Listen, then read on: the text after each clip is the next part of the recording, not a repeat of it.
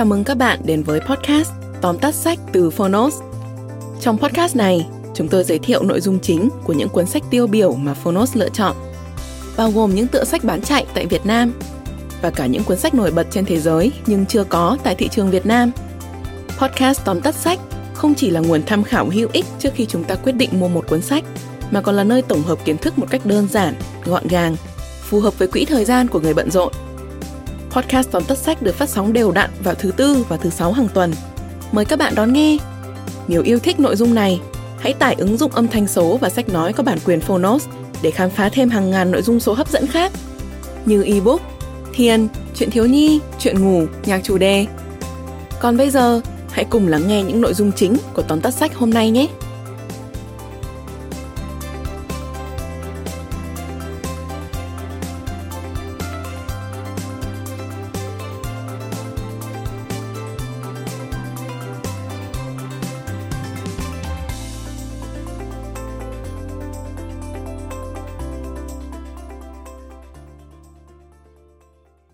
Bạn đang nghe từ Phonos. Tóm tắt sách, Dạy con làm giàu Tập 7 Ai đã lấy tiền của tôi? Tác giả, Robert T. Kiyosaki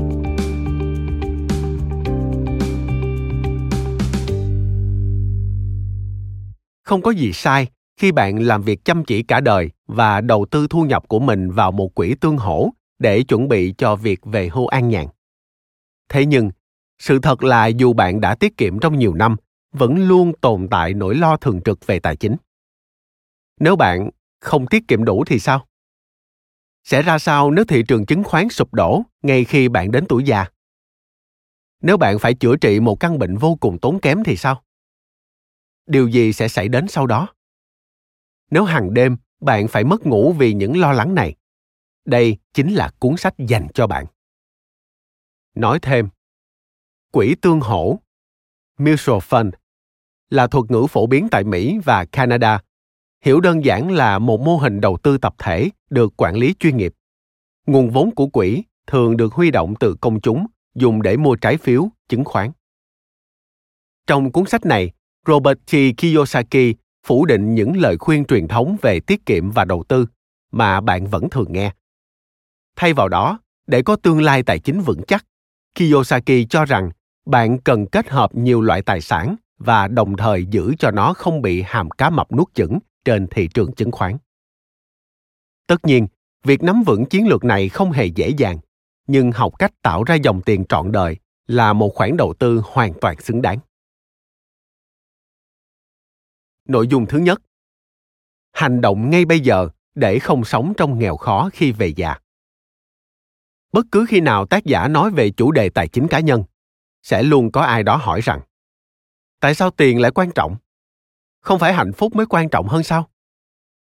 Đáp lại, kiyosaki điềm đạm mỉm cười và giải thích nguyên nhân vì sao việc giữ một thái độ như vậy về tiền thực chất sẽ có hại. Ông bắt đầu với một số bằng chứng đáng báo động.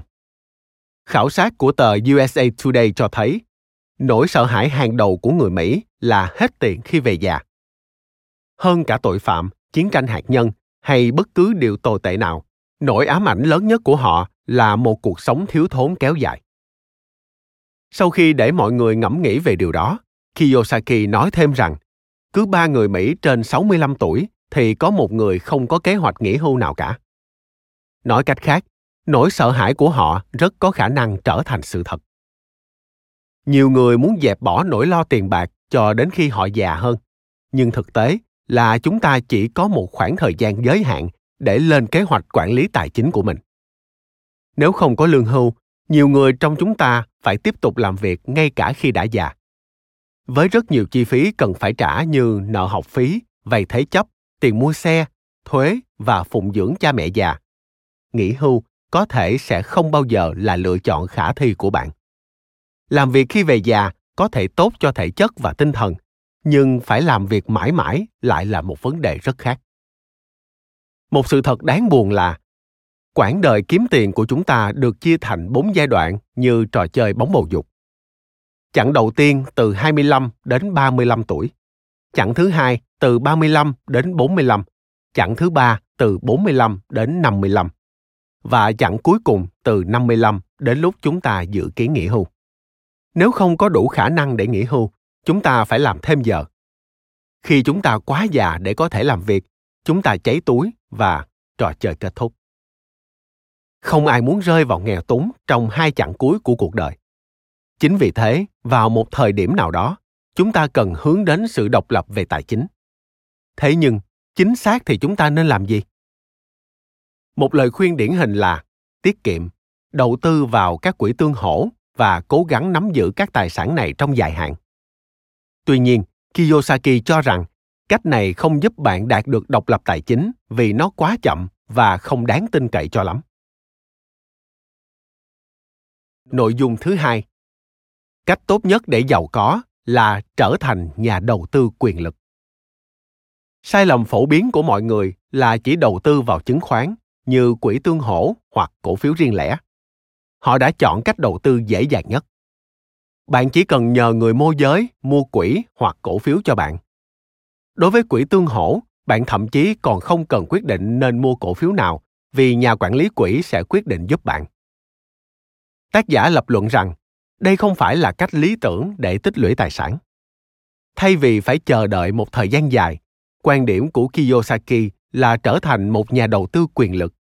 Nghĩa là sử dụng và chi phối nhiều loại tài sản cùng một lúc một nhà đầu tư quyền lực không chỉ nắm giữ một danh mục chứng khoán đa dạng mà còn đa dạng hóa cả loại tài sản nắm giữ như doanh nghiệp và bất động sản ví dụ bill gates không trở thành người giàu nhất thế giới bằng cách làm việc trong một công ty máy tính và đầu tư vào thị trường chứng khoán. Thay vào đó, Bill Gates xây dựng nên một Microsoft vĩ đại và cổ phần hóa. Khi Microsoft phát triển, giá cổ phiếu tăng lên. Bill Gates trở thành tỷ phú. Đó chính là sức mạnh của sự kết hợp đầu tư vào kinh doanh và chứng khoán. Một nhà đầu tư quyền lực thành công biết xây dựng sức mạnh từ việc kết hợp các loại tài sản với nhau. Củ cải khổng lồ của Bill Gates được tạo nên từ giá cổ phiếu của Microsoft liên tục tăng nhờ công việc kinh doanh thành công.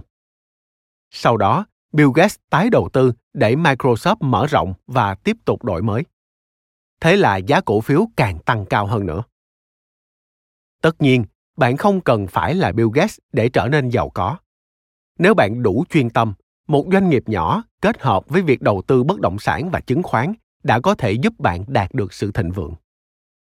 Trên thực tế, chỉ cần giỏi đầu tư hai loại tài sản, bạn sẽ đạt được độc lập tài chính sớm hơn nhiều so với việc cả đời chờ đợi quỹ tương hỗ. Nội dung thứ ba. Thay vì đầu tư để sinh lời, hãy đầu tư cho dòng tiền. Bạn hãy thử hình dung về hai người nông dân này, một chủ trang trại gia súc và một chủ trang trại bò sữa. Trang trại chăn nuôi gia súc sẽ nuôi đàn bò trong một thời gian khi đến thời điểm thích hợp, đàn bò được gửi đến lò mổ để giết thịt. Người chủ chỉ nhận được một khoản tiền duy nhất từ lợi nhuận bán thịt bò. Chủ trang trại bò sữa cũng chăm sóc đàn bò của mình tương tự, nhưng thay vì giết chúng để bán lấy thịt duy nhất một lần, anh ta kiếm tiền bằng việc vắt sữa mà đàn bò liên tục sản xuất ra. Khi tích lũy tài sản, bạn nên làm giống như người nuôi bò sữa. Thay vì giết đàn bò của mình để thu lại vốn, và có thêm một ít lãi, bạn nên vắt sữa nó càng lâu càng tốt. Ví dụ, như khi đầu tư vào bất động sản, nếu bạn mua một ngôi nhà với giá 40.000 đô la, sau đó cải tạo và bán lại nó với giá 80.000 đô la, thì bạn chỉ kiếm được duy nhất 40.000 đô la từ tài sản đó. Còn nếu bạn đem nó cho thuê, bạn có thể kiếm được nhiều hơn thế. Tuy nhiên, hầu hết mọi người không nghĩ như vậy bán bớt cổ phiếu hoặc quỹ tương hỗ thì đơn giản hơn là tìm kiếm và duy trì một tài sản tốt để nó tạo ra dòng tiền. Phần đông mọi người thường chọn đầu tư trong thời gian dài và sau đó bán đi để thu lại một khoản lợi nhuận khi họ cần. Tác giả cho rằng công thức này có thể mang lại sự thất vọng cay đắng khi thị trường kinh tế thay đổi. Tiền của bạn có thể bốc hơi trước khi bạn kịp lấy lại vốn. Lời khuyên của tác giả là nên lựa chọn các loại tài sản có khả năng hoàn vốn trong vòng 5 năm. Thông qua lợi nhuận nếu đó là doanh nghiệp, thông qua cho thuê nếu đó là bất động sản, hoặc thông qua cổ tức nếu đó là chứng khoán. Sau đó, các tài sản này vẫn tiếp tục sinh ra tiền cho bạn. Nói tóm lại, sữa bò sẽ mang lại cho bạn nhiều tiền hơn là thịt bò. Bạn vừa nghe xong tóm tắt sách Dạy con làm giàu, tập 7. Ai đã lấy tiền của tôi? Phiên bản sách nói trọn vẹn của tác phẩm này đã có trên ứng dụng để bạn nghe bất kỳ lúc nào. Nếu không muốn rơi vào nghèo túng khi về già, ngay bây giờ chính là lúc bạn cần suy nghĩ về tình hình tài chính. Đừng để tiền của bạn mắc kẹt trên thị trường chứng khoán và có nguy cơ bị xóa sổ bởi những con cá mập. Tận dụng sức mạnh của việc kết hợp các tài sản khác nhau và liên tục tạo ra dòng tiền chính là bí quyết để tiến đến thịnh vượng dài lâu. Cảm ơn bạn đã lắng nghe tóm tắt sách trên ứng dụng Phonos. Hãy thường xuyên truy cập vào Phonos để đón nghe những nội dung âm thanh độc quyền được cập nhật liên tục bạn nhé.